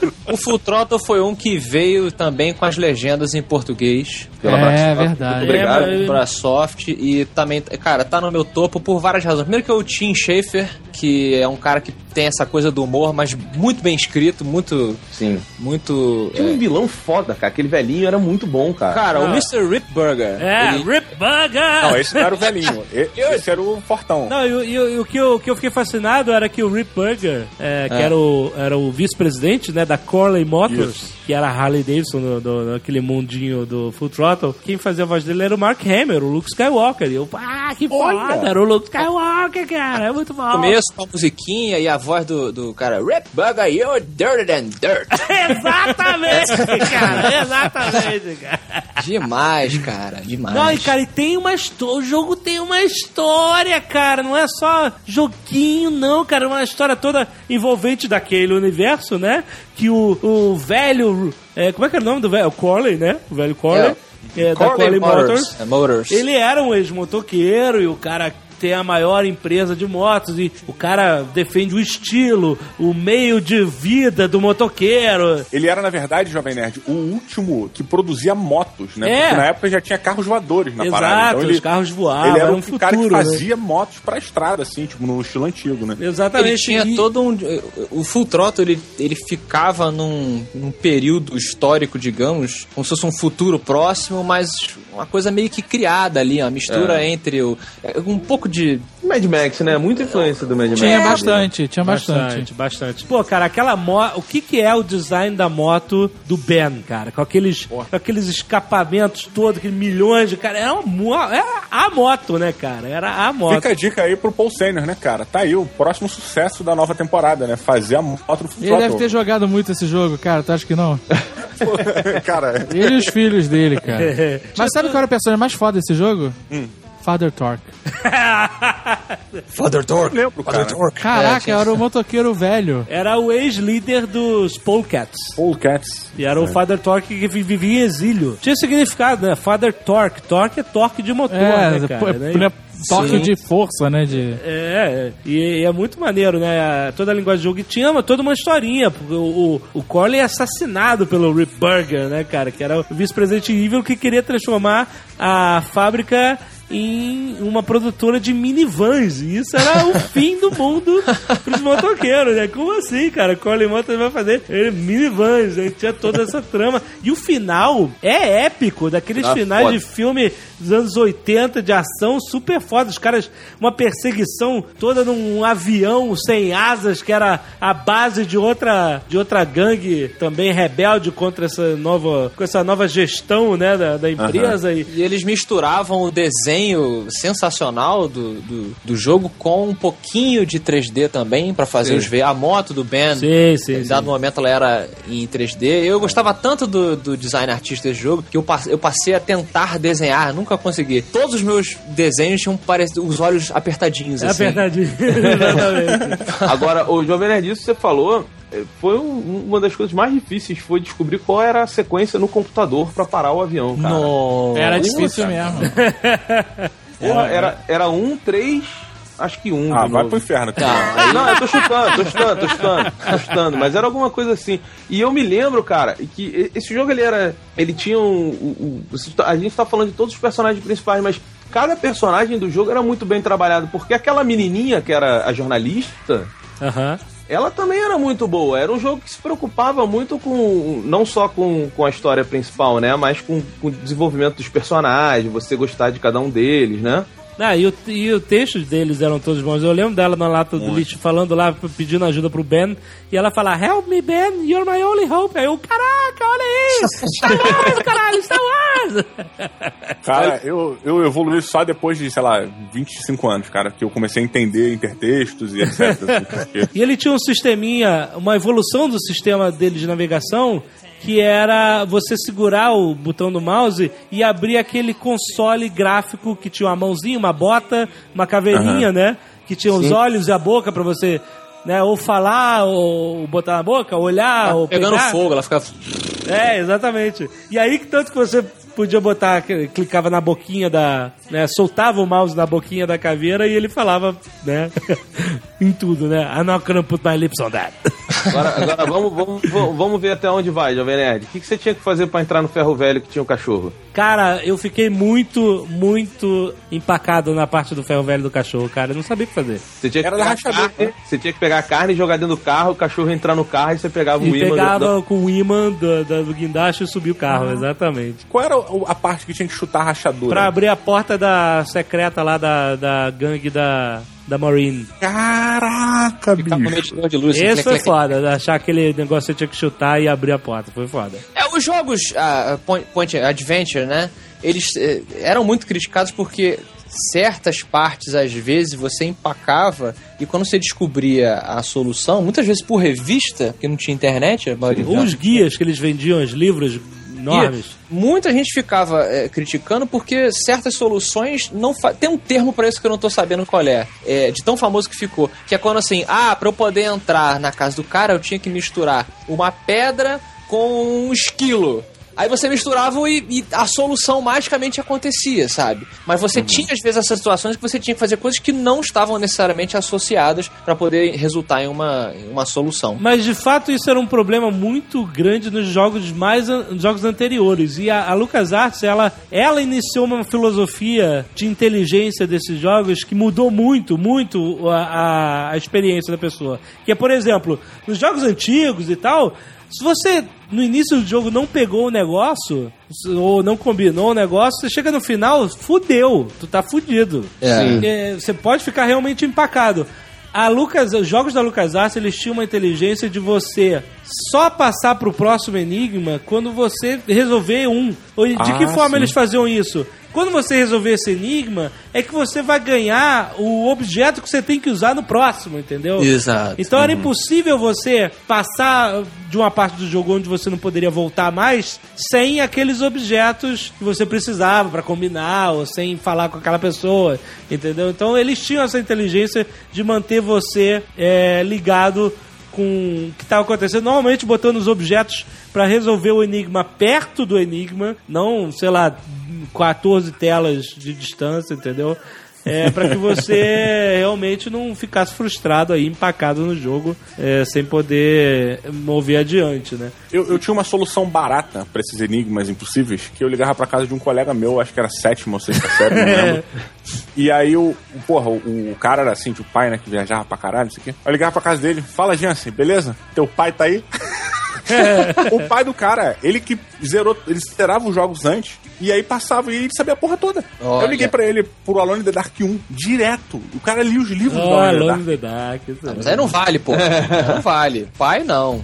Pô, não, mas era pra pedir aquela... Em vez de eu comprar revista, eu ligava. E aí, tio, tudo bom? Você sabe como é que eu passo daquela parte? Caraca, que figura. Qual é a frase mais famosa do Full Throttle? Você sabe, né? A mais famosa... A, a, a fala mais famosa do Full Throttle. É... Whenever I smell asphalt, I, I think of Marine. É, não, não, essa não. É... Tem que falar no jeito do Ben. Dá uma dica, onde ela acontece? When I'm on the road. I'm on the road. Ah! Você não lembra?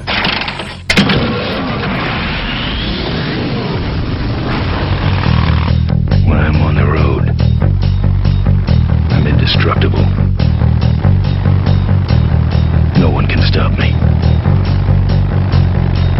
But they try. Sabe uma frase que eu lembrava muito mais? Ah. No começo é quando você descobre que o dono do bar ficou com as suas chaves. Aí o dono do bar tem um, tem um piercing no nariz. Aí você clica a sua mão no piercing. No, no piercing. Aí ele fala assim: Hey, you know what might look better with your nose? What? Aí ele agarra e dá com o cara na, no balcão. The bar. Muito foda. Vocês lembram que tinha uma gangue que era pra ser umas múmias? Era os Cavefish. Olha! Caralho, boa! Caralho. Demais, demais. Eles eram cegos, eles só, quer dizer, eles só enxergavam aqueles, aqueles olhos de gato, aqueles pontinhos na, na estrada, né? Caraca, é verdade, eles enxergavam os olhos de gato. Caraca. E aí você tinha que tirar os pontinhos e eles não viam a curva e eles fodiam. Lembra? E essa, essa sequência toda da, da rodovia... também era inovadora para os jogos de Adventure, porque misturava não, a coisa do três D e tinha uma coisa de combate, lembra? Tinha Beto, uns e... minigames, exato, é. De você dar porrada nos caras. Era um road rashzinho, assim. Né? Você pegava Isso. a arma, roubava a arma do cara, lembra? Um cano, pedaço de cano, negócio assim, e batia nos caras. No final tinha um outro minigame com um Destruction Derby de carros, lembra também? Caraca, sim, uh, tinha é. Botafogo... Esse era o, foi o melhor minigame do Full Throttle. Foi é, esse, era, esse era um jogo realmente inovador, cara. Muito bom. Não só o Adventure, mas com vários minigames e tal. Uma parada que eu acho muito foda que o Full Throttle fez, né? Junto com os outros, os point and clicks, é que o, o point and click, cara, ele tem um foco quase que completamente voltado pra história, né? O, o que você se prende num jogo point and click é numa boa história. Se a história for uma merda, você não vai continuar. Exato. Se a história não te capturar, cara, você para. E a história, eu digo assim, a ambientação, né? Tudo que faz aquela história ficar bacana. E o Full Throttle, ele foi um, um excelente exemplo, e talvez um, por isso que tá no nosso topo, porque a ambientação do Full Throttle era algo espetacular. Eles conseguiram tirar uma espécie de Rota sessenta e seis de mil novecentos e cinquenta, yes. quando ela tinha fama, e levar ela pro futuro. A gente não se importa de qual, qual futuro, cara. Então, sabe? É gente... aquela...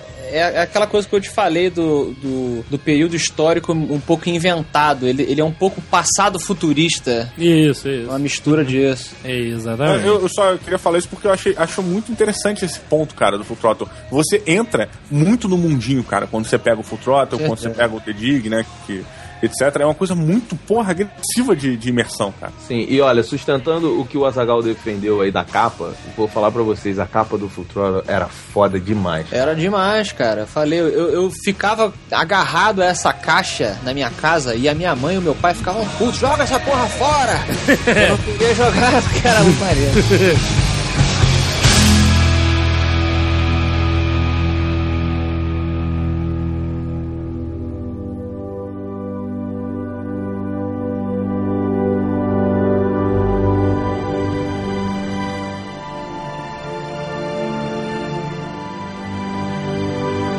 Dá pra falar de todos os jogos da, da LucasArts, mas é uma coisa, uma passagem muito legal que a gente pode fazer. A partir do Monkey Island dois, e os bonecos ainda eram aqueles sprites e tal, né? Eles introduziram um sistema chamado iMuse, que fazia a transição de músicas suavemente. Uhum. Porque o jogo... não é que nem um filme que a música tá gravada junto com a película ali, porque ela foi composta pra estar tá daquela forma. O jogo não sabe o que, que você vai fazer. Às vezes você vai pra uma tela, às vezes você volta, às vezes você vai, volta, entra no lugar. Não tá na sequência pré-ordenada do filme, né? Então a mudança de ambiente, de música, era muito dura. Você ia de um lugar pro outro, ou não tinha música, ou não sei o quê. E o iMuse foi mais uma inovação é, da LucasArts pra jogos, que fazia com que você não sentisse a transição de música. Às vezes você entrava numa... você estava ouvindo uma música ambiente, você entrava num lugar, a música ambiente continuava igual, só que entrava um novo arranjo por cima para dar uma nova textura sonora ao ambiente que você tá. Tipo, você tá entrando numa caverna, você ia mais fundo na caverna, a música base continua com mais uma música por cima para mostrar Exato. Que você tá nesse lugar, entendeu? Isso fez muita diferença em todos os jogos é, subsequentes da LucasArts, no Day of the Tentacle, no, no Summer Max Hit the Road, no The Dig principalmente. O The Dig é uma coisa espetacular, cara. O The Dig é o Prometheus que deu certo. é, é exatamente isso, cara. É como você contar uma história de investigação dentro de ficção científica, realista, com um mistério. Eu adoro filme que o cara te apresenta a parada assim, ó, encontramos um X que não sabemos como veio parar aqui e não sabemos por que que todo mundo morreu. Vai lá e investiga. Eu adoro filme assim, livro assim, jogo assim. E o The Dig é a essência disso, cara. Ele coloca você num ambiente alienígena, literalmente. Uhum. É, e, e, nossa, ele tá ali no topo comigo. É porque o Full Throttle, ele era mais bem feito. O The Dig teve até alguns probleminhas de produção e tal. Mas o The Dig, o The Dig era tá um no, filme. Ele era um filme. É. E não, não, teve... não, não era um filme. O não, The... ele era pra ser um filme. Não, não era pra ser um filme. Olha é. Aí. Não, não. O The Dig... vai aprender uma coisa nova. É porque você falou errado, eu embarquei, agora você vai me culpar. Esse, lógico, todo lado dos vencedores agora. Trabalha, né? Tá o bom. The Dig era pra ser um episódio do Amazing Stories. Isso! Vocês lembram do Amazing é. Stories? Era tipo, era tipo o Twilight Zone do Spielberg. Exato. Uhum. Com episódios de ficção científica totalmente independentes, assim, e, e dirigido sempre por grandes nomes. Tinha episódio dirigido pelo Martin Scorsese, essas coisas. E o Spielberg ia dirigir um episódio que era o The Dig. E ficou muito caro pra ser um, uma série de televisão. Um episódio de série de televisão. E o projeto ficou parado até que acabou numa conversa, provavelmente com o George Lucas, indo pra LucasArts. E eles fizeram o jogo em cima, então já tinha uma história interessante por cima da coisa, né, cara? Que os astronautas é, tem um, um meteoro que vai se chocar com a Terra e eles montam uma missão de última hora pra que os astronautas coloquem bombas nucleares, né, pra desviar a rota do, do asteroide. Armageddon. E a abertura, cara, é totalmente cinematográfica, com a trilha sonora. Cara, e quando eu, eu achei uma, uma birosca de, um, de uma loja de C Ds importado e eu vi o C D da trilha sonora do The Dig, o cara chamado Michael Land, o cara que fez a trilha sonora do Monkey Island também, o cara é um gênio das, das trilhas sonoras de jogo. E é, essa trilha sonora da abertura é espetacular. E você vai mostrando desde a da descoberta do meteoro até uma entrevista coletiva dos astronautas, onde ele introduz os personagens a você. Enquanto isso, já está mostrando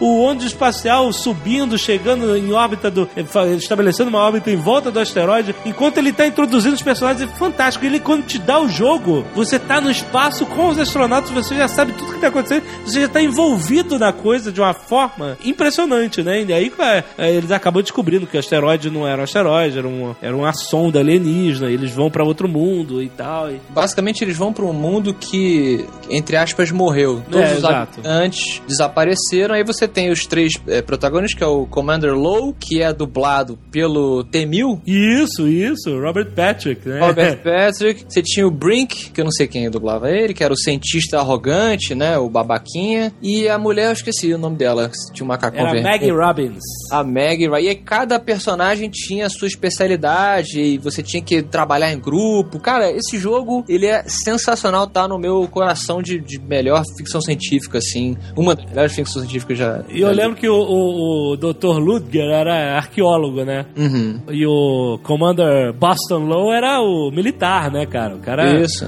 E aí, o, o, quando ele vai cavar o um negócio lá no... no, no ele pega uma pá, né? Você pega uma pá e manda cavar o um negócio. Aí o, o Ludger fala assim, "You're going to dig right in with a shovel." Assim, arqueólogo cava com pincel, né, cara? Eu achei interessante isso, como de, definindo o personagem, né? Cavar com uma pá, que grosseria, né, cara? No mundo alienígena, onde tudo, tudo era, era de interesse dele, né? O arqueólogo, o mundo morto alienígena, né, cara? E o jogo todo é esse embate, principalmente entre eles dois, né? De, são pessoas completamente diferentes, um soldado e um cientista, um querendo levar todo mundo de volta pra casa em segurança, e o cientista querendo descobrir, querendo entender, querendo ir até o fundo, né? Não, e tem mais, não, mas tem um, tem um negócio, porque o, o Ludger morre no início da coisa, e ele é ressuscitado por um cristal, uma pedra verde louca ah, lá. Ah, é verdade. E ele começa, ele, ele não volta igual, ele não volta o mesmo, né? Ele é. volta muito mais obcecado por aquilo, por aquele poder, ele se sente melhor, ou seja, tem uma trama muito, muito interessante que vai demais, se desenvolvendo demais. até o fim do jogo. É bem, cara, é bem legal, cara. Que Esse jogo, jogo uma... tinha que ser transformado em filme. A merda é que se for transformado em filme, vai ser uma bosta. Vai ser uma bosta. Não tem como. Todo mundo aqui zerou o The Dig? Sim. Eu não consegui. Ah, eu nunca joguei. Não, cara. Eu, não, parei, não, não. eu parei na parte das pedras. Na, eu parei na, no esqueleto de tartaruga. Não, eu me lembro direito. Vocês não sabem o que acontece no final? Não. Não dá spoiler não, dá spoiler não. Não, não, não vou dar. Não, não quiserem. dá spoiler não, porque ele vai jogar de novo, realmente. É, não, não, você tá. pode ver no YouTube, você pode assim, The Dig Long Play, você vai achar é. o cara jogando o jogo inteiro, duas horas de jogo. É, tá aí uma boa ideia. Look! A three-headed monkey. I'm not putting my lips on that. O, o The Dig eu tive dificuldade porque eu ainda não sabia inglês. Aonde eu aprendi o inglês foi num jogo que veio depois, que se chama Myst. Aham. Uh-huh. Que eu não sei se vocês lembram do Myst. Chato demais. Não, olha só. Não, o Myst foi uma... Ele não é da LucasArts, a gente tá falando só LucasArts aqui, mas é, o Myst foi uma coisa impressionante. Ele não veio depois, não. Ele veio antes. O Myst é de noventa e três. Ele é antes? É, o, o The Dig é de noventa e cinco. O, o Myst... Todo mundo jogou depois. O Myst né? era assim. Ele era um projeto... extremamente autoral desses caras Robert uh, e Ray Miller. Eles conseguiram um investimento para a visão deles. É, era um jogo muito bonito que introduzia imagens em três D, né? É, em três D não, não... Hoje a gente tem que diferir, não é o três D do óculos, não, né? É, é. Computa, gerado computador em três D e tal. É, não era animado, não era... Você não andava no cenário em três D, eram fotos em três D. Você clicava Sim. e ele mudava a foto e representava o seu movimento dentro da ilha. ilha lá. E ele simplesmente não explicava nada. Você tava numa ilha e você e era um jogo de puzzle, um jogo de, de quebra-cabeça. Sim, sim. Você tinha que se virar aí, malandro. Era assim. E eles sabiam que isso ia ser um jogo de nicho. Ele falou assim, isso não vai ser um jogo pra massas e o caraca. E eu acho que a gente consegue vender cem mil cópias e o cara conseguiu é, um investimento assim. E o Myst foi o maior sucesso. Foi o jogo mais vendido até então de computador. Ele vendeu... O cara achava que ia vender cem mil, ele vendeu oito milhões de cópias, cara. Caraca! Ele foi o... mainstream pra caralho. É o precursor do PowerPoint. Porque, né?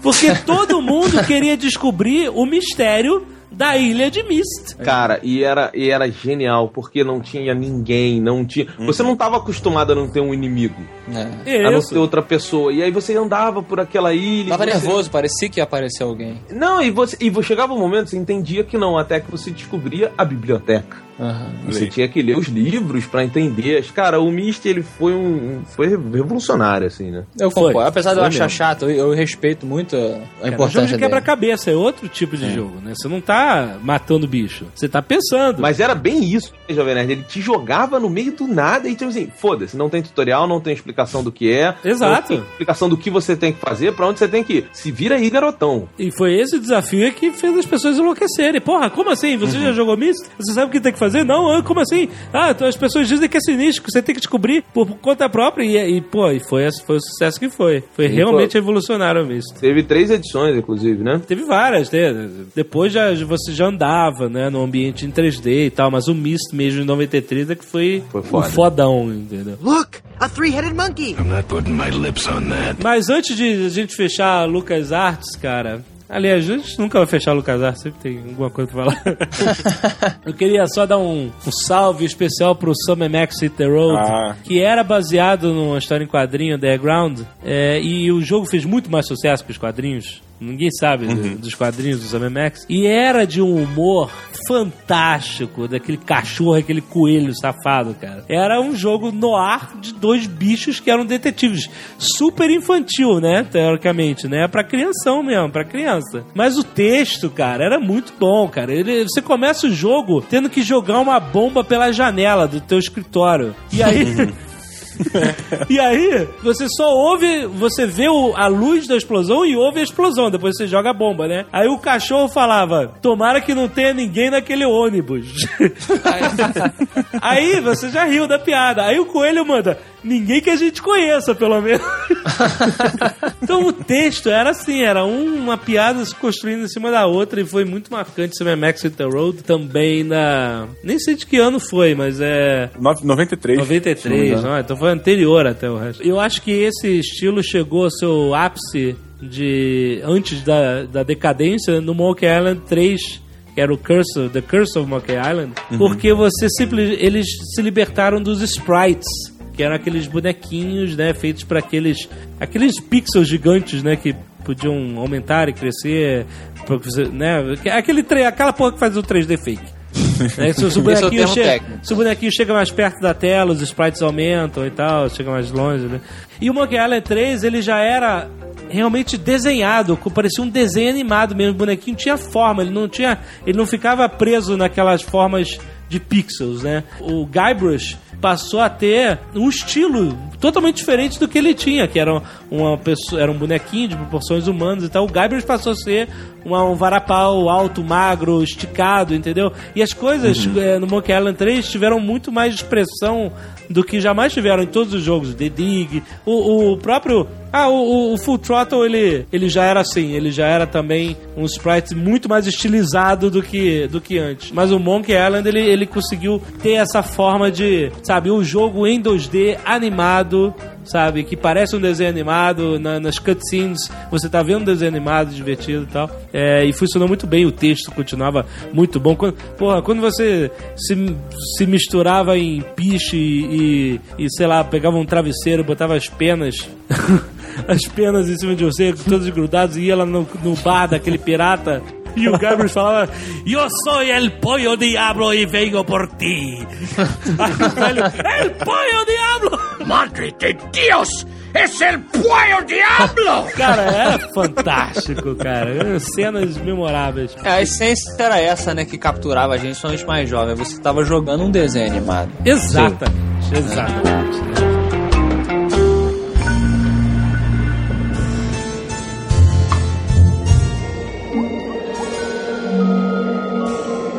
A morte do Adventure Game. Ah. ô, ô, Beto, você sabe quem matou o Adventure Game? Quem matou? É. O não que sei, matou? Não vou nem tentar porque eu não sei. Pra mim foi o console, mas... Então, é, teve uma série de fatores, realmente. Eu achava que era o F P S que tinha matado o Adventure Game porque... realmente você via cada vez mais F P S, cada vez menos Adventure Games. Eu que, que cresci, né, consumindo todo tipo de jogo. Mas, na verdade, o que matou o Adventure Game foi a mudança de paradigma que o, o Afonso definiu aí como o início e fim de uma era. O três D veio pra ficar. Pois é. é o, o, o três D mostrou um novo universo, uh, os jogos uh, que... se aproveitaram do três D, eles, eles foram muito mais bem sucedidos. Os números da indústria de games cresceram absurdamente, é porque durante a década de noventa tava vindo lá, né? Uhum. Jogos em sprite fake três D lá, Wolfenstein três D, Doom até, e aí no Quake veio três D pra valer, First Person Shooter em três D. Sim. E foi uma febre, junto com uh, a possibilidade de você jogar online com seus amigos e tal. Os jogos de ação passaram a ser um mainstream stream, né? E o, o Jovem Nerd, nessa época você tinha o StarCraft e o WarCraft também fazendo um barulho, né? Também é, não era três D, uhum. mas eles faziam também um barulho e números muito altos de vendas. E o pessoal da LucasArts, o, principalmente o, o Ron Gilbert, o, o Tim Schafer, eles tentaram se adaptar, né? Você vê que o Monkey Island quatro, Escape from Monkey Island, ele era em três D. Antes disso teve o Grim Fandango, que... é um bom jogo, cara. Que ainda foi um grande sucesso de Adventure. Não, não, eu acho um, um bom jogo. Joguei depois. Não, Sim, excepcional. Menem Calaveira, cara. Excepcional, Pô. inesquecível. E aqui no Brasil já chegou dublado em português, que também Isso. é outro Mas aí avanço, você começa né? a ter aquele mesmo efeito que a gente falou lá no começo do Nerdcast, de que quando migrou o livro-jogo pra, pra, pra mídia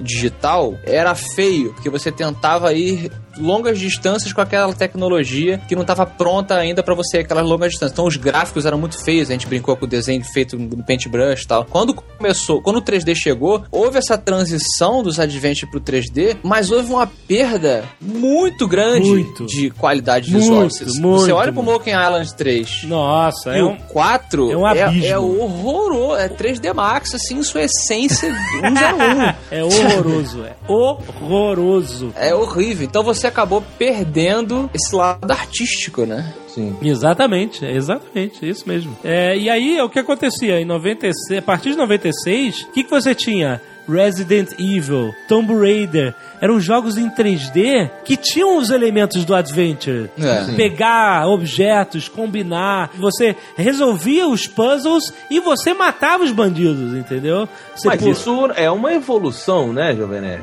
Sim, de fato. Era uma evolução. Eram, eram jogos híbridos que estavam mostrando uma nova forma de, de diversão, entendeu? E os Adventures, aquele core do Adventure, né? Que você mudar de tela, pegar itens e tal... Só isso ficou pouco. Enquanto o Monkey Island quatro vendeu cem mil, o, o Half-Life vendia milhões, uhum. entendeu? Nesse documentário que eu vi, o cara usa um termo muito, muito interessante.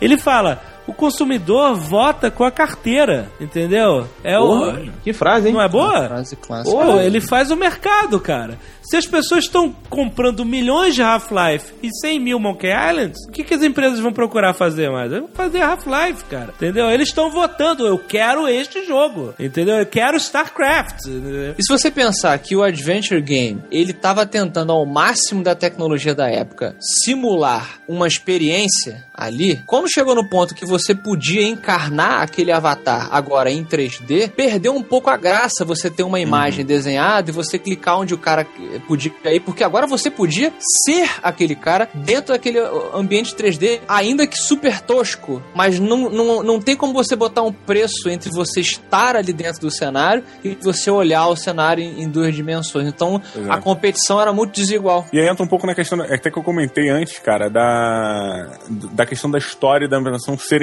ponto-chave para pegar o jogador, porque você tem muito poucos elementos que te seguram num point and click, e num jogo em três D, ou F P S, ou terceira pessoa e tudo mais, você tem uma boa história, você tem uma ambientação sensacional e o cara ainda age, ele mesmo aperta o gatilho, sabe? É. Ele, você não manda apertar, né? Então é, acho que sim, sim, sim. você tem muito mais elementos que capturam o player para botar ele dentro daquela história do que só contar a história e o cara ir clicando nas opções do que se mova, sabe? Uhum. Então isso acabou realmente fazendo, como diria o Drops Away, a morte do seu pau. Sacanagem. Vai levando a morte depois de crítica.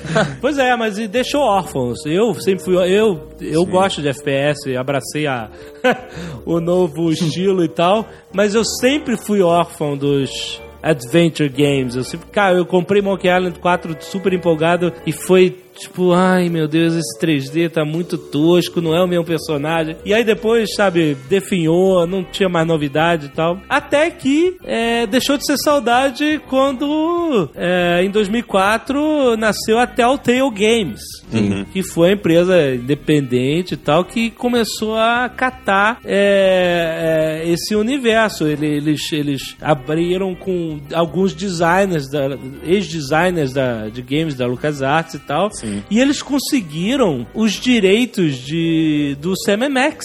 Foi o primeiro jogo que eles publicaram, né? Eles publicaram um, uma continuação, uma outra história do Sam and Max em três D, mas capturando de volta aquele, aquele universo, aquela, as piadas, sabe? Tudo aquilo que, que era, fazia o jogo de Adventure interessante. E eles fizeram de uma forma diferente. Eles publicaram o jogo em capítulos e em preços baixos. Então tinha o Sam and Max capítulo uhum. um, que estava, sei lá, cinco, dez dólares. Você jogava, o jogo era bem rapidinho e daqui a pouco, daqui a um mês que vem, lança um novo capítulo, né? E os caras fizeram o sucesso deles nisso. Nascia também, né, a, uma nova faceta da indústria de games, que, era, que são os independentes, os indie, né? E eles funcionaram bem assim, fazendo jogos baratos e conseguindo licenças que estavam esquecidas. Eles fizeram mais um jogo do Monkey Island, né? O Tales of Monkey Island. Fizeram, Isso. também lançando em capítulos. Fizeram Back to the Future, que até já falei no Nerd Office, lançando em vários capítulos. Os caras iam me uhum. procurando, eles muito espertos, procurando licenças de jogos que ninguém mais queria fazer, e os caras, olha, eu vou fazer aqui do meu jeito. E, e recentemente eles lançaram Jurassic Park no mesmo esquema, e o Walking Dead tá sendo um mega sucesso agora. O Walking Dead em capítulos, lançou o segundo capítulo agora. Agora, desse tipo de jogo, é Adventure, né, não é? Vocês estão jogando o Walking Dead? Eu ainda não comprei, mas eu vou. É eu... muito bom, cara. Eu indico o primeiro e o segundo, com certeza, sensacional, assim, eles fazem uma linha é, paralela à história, assim, né? Ele conta a história de outros sobreviventes paralelos, né? No mesmo momento que aconteceu com o Rick, com o grupo dele. É, pô, eu não Vocês vou falar porra, eu não sei. Vocês leem Walking Dead? Walking Dead? Sim, sim. Walking, Walking Dead. Sem spoiler do cem, sem spoiler do cem. Vocês leem? Eu leio, mas ainda não cheguei no cem, não. Vocês não sabem quem morreu. Ih, caramba. eu... Olha, tá só... morrendo quem nunca morreu antes. Olha aí. Mas só pode ser assim, né, bicho? Não, no Walking Dead às vezes o cara morre duas vezes, cara. Look, a three-headed monkey. I'm not putting my lips on that. Cara, apesar de eu também ser um órfão, então, junto com o Jovem Nerd, dos, dos jogos de Adventure, senti muita falta e tal, não curto, cara, a nova onda, essa nova eu onda do, do Walking Dead. Não, ela não é igual, ela não é igual, certamente. Eu acho que é tipo que as pessoas voltassem a usar ombreira e mullet, sabe qual é? E falar não, que... Não, não, não. Eu acho, eu acho mesmo. Não, mas é só pra explicar, cara, é, a ro... eles fizeram, usando o termo do Azaghal, muito bom, a roupagem, ela não é mais couro. É tipo um curino, alguma coisa, assim, a evolução do couro. Não é, sei qual é a evolução é do couro. Gen- é uma coisa mais genérica, né? Não. É. Eu entendo que o, o visual e, e a mecânica foram improved e, e tudo mais. Só que o, o que eu me sinto jogando é preso. É como se eu comprasse um, um calhambeque, porque eu tenho saudade de andar no calhambeque, ou se eu tivesse a idade, né, de quando eu andei mais novo. E aí eu tô lá na rodovia e todo mundo... E eu lá, tipo... Tentando ver o calhambequinho. Porque assim... O mundo avançou. Não tem por que você fazer um jogo onde os seus movimentos são restritos, onde eu tenho que apontar pra onde o personagem precisa ir, se hoje em dia você já tem tecnologia pra fazer algo além disso. Eu acho ah, que é mas uma eu discordo, cara. Nostálgica. Não, mas olha só, se fosse por isso, o Diablo três não seria o sucesso que é, cara. E o, o Diablo três é um sucesso absurdo e é um ponto de clique, cara. Absurdo não, cara. O quê? É, venda pra caralho. Pô, tá absurdo. Maluco, cara. Absurdo. Absurdo. Ele é top seller, cara. Top seller não é su- sucesso absurdo. Vê a história do Diablo. Tá, cara, ele... Ele não venderia, se a gente seguisse essa regra sua, ele não venderia o que ele vendeu hoje, sabe? O Diablo três, ele bate recorde, recorde não sei, tô exagerando, mas ele tem um, um nível de venda, não sei números exatos, mas ele é topo de venda em vários locais, cara, sabe? Então eu acho que assim, existe hoje em dia um público que tá pra isso, cara. As pessoas estão entendendo que são gêneros diferentes. Não, mas tudo bem. Eu, eu vou embarcar no Diablo, então. O salto do Diablo não é tão grande quanto o salto dos jogos adventure pro que a gente tem hoje em dia. O, o Diablo ainda é um jogo. O Diablo, ele melhorou muita coisa. A dinâmica é a mesma. Mas você tem muito mais coisa solta. Eu não vejo assim, cara. Mas você, por exemplo, você já viu... A, uma... Os consoles também abraçaram uma certa evolução do, dos adventures. Você jogou um jogo chamado Indigo Prophecy. Sim, ah, sim, sim. Então, Heavy Rain, o L A Noire, eles são, uhum. eles brincam com, com esse universo do, do adventure, né? Uhum. Eles são diferentes, eles têm realmente a pegada de console, mas eles estão contando uma história ali, né? Mas cara? Aí é o caminho mais certo, é o que eu tô falando. Eu nem sou super fã do Heavy Rain, tem lá minhas críticas. Mas, mas... o Fahrenheit é demais. O Fahrenheit eu também tinha crítica, mas ele foi revolucionário também. Mas aí que tá, eles estão pegando, na minha opinião, tá? O espírito do point and click e pensando assim, tá, como é que a gente anda isso pra frente? O jogo, o jogo do Walking Dead ou do Jurassic Park do, do Back to the Future, eu acho que eles estão presos. Calma aí, mas olha só, mas... Não, mas... Eu, eu, eu, não, cara. O Diogo, eu até concordo com o Afonso, mas assim, eu não joguei em um desses jogos. Então eu, eu não entendo, e aí eu quero entender de, de quem jogou. O que que eles trouxeram de novidade? Porque assim, eu concordo com o Afonso sem, sem ter jogado. Eu não quero voltar pra aquele lugar se eu já tô num lugar muito mais avançado. O que que eles trouxeram de novidade? O que que é diferente que te cativa fora a nostalgia? Não, eu só acho que é o seguinte, cara, você tem aqueles dois elementos que te cativam absurdamente com uma jogabilidade é, aprimorada para um player, obviamente que ele vai sentir essa restrição, que isso é um fator que todo mundo comenta. Porra, você está jogando um jogo que te poda em várias situações, mas ao mesmo tempo ele evolui e ele tem, eu ia falar revolucionariedade. Ele tem... Ele pode ter, ué. Ele tem revoluções, cara, é, em outros quesitos, como, por exemplo, as suas decisões ficam guardadas de um jogo pro outro, influenciando o andamento e o comportamento dos N P Cs dos jogos futuros. Ah, e, não, e... já tentaram fazer isso no Mass Effect e não dá certo. No final você vê que não dá certo. Eles ignoraram tudo. Mas eles mudaram o final. Ô, Jovem Nerd, você jogou algum, algum desses point and click da, da... Você jogou o De Volta ao Futuro, né? Joguei o... E aí, porque o Diogo, ele é um amante do indie, ele é um amante do underground. O que, que você achou dessa, dessa, dessa... do point and click voltar? Você que tem a experiência do videogame, que avançou junto com, com as gerações. Não, cara, o, o Back to the Future nem foi o meu preferido, tanto que eu não terminei ainda, né? Eu, eu fui jogar outras coisas, né? É, é legal pelo... porque é Back to the Future e tal. Tem algumas uhum. coisinhas que você... Hum, ah, ok, vou, vou, vou levar isso em consideração. Mas você deixa passar porque é um jogo, sabe? Eu não tô realmente interessado se isso é canon ou não de Back to the Future. Entendi. Mas é, o que eu mais me interessei, por exemplo, eu, achei, eu fiquei pensando, será que eu vou voltar a gostar disso ou não? E aí eu comprei um jogo pro iPad chamado Machinarium. Ah, demais. Ah, é muito bom. Também é. Indie e point and click total. E é, sabe, em dois D, uma arte fantástica. E eu fiquei louco, cara. Passou a ser meu jogo de voo. O avião eu pegava e eu jogava, abria o Machinarium no iPad. Inclusive, e... você pode jogar o demo no próprio site. Quem quiser aí entrar no site do Machinarium, tem o demo de graça, né? Eu me senti... Ali, ali ele me cativou, entendeu? Muito mais do uhum. que os outros, ah, o Sam and Max, o refeito, sim. o Monkey Island, refeito também. Ele me cativou e ele era puro dois D, sabe? Eu falei, caramba, é, olha, realmente um jogo novo, uma proposta nova, não é nostalgia, e realmente me cativou. E aí que entra a história do Tim Schafer, né? Eu acho que ainda existe um mercado pra isso, e o Tim Schafer pro, provou, porque ele saiu da LucasArts e fundou a Double Fine, né? Que Double Fine! Já fez já, oh, jogos legais, como Brutal Legend, né? E, e eu achei bem divertido e tal, e o cara, sim. né? Ele é um bom, ele é um cara histórico, né? O cara que fez esse sim. mundo. Tem muita gente que não sabe, mas ele fez um Kickstarter pra fazer um jogo adventure em dois D. Ele falava hum. assim, porra, todo mundo me fala você devia voltar a fazer os adventure games em dois D e tal, mas ele, ele pensa, né? E ele, ele até bota isso no vídeo dele do, do Kickstarter, né? Ele, ele exemplifica com o cara. Porra, eu tenho dinheiro aqui, eu quero comprar o jogo. Ele, cara, mas só o seu dinheiro não adianta. Se eu, se eu for em um, em um grande publisher, o cara vai rir da minha cara, vai dizer que essa uhum. porra não vende, entendeu? Mas ele falou, ué, e se, e se todo mundo fizer uma vaquinha, tipo isso, né? E o Kickstarter é isso, né, cara? O, uhum. Ele apresentou o projeto no Kickstarter e falou assim, galera, eu preciso levantar quatrocentos mil dólares, trezentos mil dólares pra fazer o jogo, cem mil dólares pra fazer um documentário da gente fazendo o jogo. E, e em um mês três, vamos ver se a gente consegue. Em um dia, cara, ele arrecadou um vírgula dois milhão de dólares. Caramba! Olha aí. Em um dia, em um dia. E no final do mês ele chegou a três vírgula três milhões de dólares, cara. E a gente fazendo podcast, hein, Afonso? Olha aí, puta que pariu.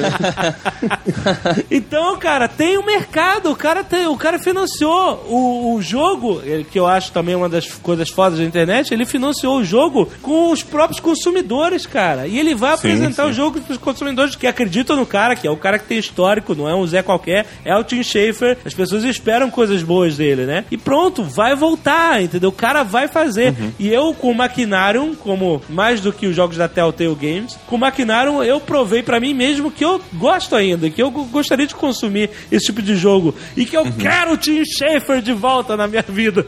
O que eu acho maneiro do indie e do point and click é que eles vão, eles estão virando numa, re, numa revolução em outros quesitos que a gente meio que não tá indo nos jogos mais mainstream. É, por exemplo, tem um jogo, cara, que eu digo pra todo mundo, maluco, no Steam ele tá quase de graça, que é o The Dream Machine. Cara, é um jogo point and click de stop motion feito com massinha. Olha. Porra, meu irmão. É, é no estilo de Machinarium, Braid, Botânico lá. É tipo, cara, o jogo é foda, você tem que jogar, é do caralho, assim. Então, sabe? Mas olha só.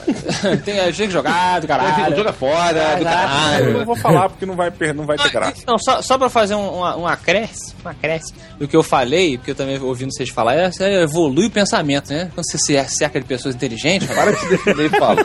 As pessoas para ficarem mais do meu lado. Porque eu falei que eu era contra a evolução do, do, do Adventure, apesar de ser órfão e tal. Eu acho que esse caminho que o Diogo tá falando é o mais correto. O que me incomoda é mais essa coisa da você transformar em três D e tentar us, implementar uma outra mecânica que não encaixa. Eu não, não quero dizer que assim, ah, morreu. Ah, o mundo evoluiu, então agora vamos esquecer o... Não é assim, até porque se, se esse pensamento fosse real, o livro então tinha que acabar. Que agora tem rádio, depois tem televisão, é, né? Você teria que ir matando... É, entendeu? Não é isso que eu falei, porque senão, com certeza, você teria... Ah, não precisa mais você ter livro, você lê. Alguém fala pra você. Com certeza não é isso. Eu só acho que ou o Walking Dead em específico e os jogos da Telltale não me agradam porque eles parecem que estão entre a evolução correta, que talvez seja a coisa do Heavy Rain, que vocês citaram, uhum. e entre o que era originalmente o Adventure, entendeu? Uhum. Eu fico mais ou menos nesse caminho. É, mas o Tim Schafer vai voltar lá nas origens, vamos ver o que, que ele vai fazer, né? Olha aí. Espero. Seja uma coisa legal. Então, resumindo tudo isso, Azaghal, o que, que você achou? É, cara, eu achei ótimo o texto do Solano no Tech Tudo sobre o bigode e Splinter Cell, cara. Ele tava lendo meu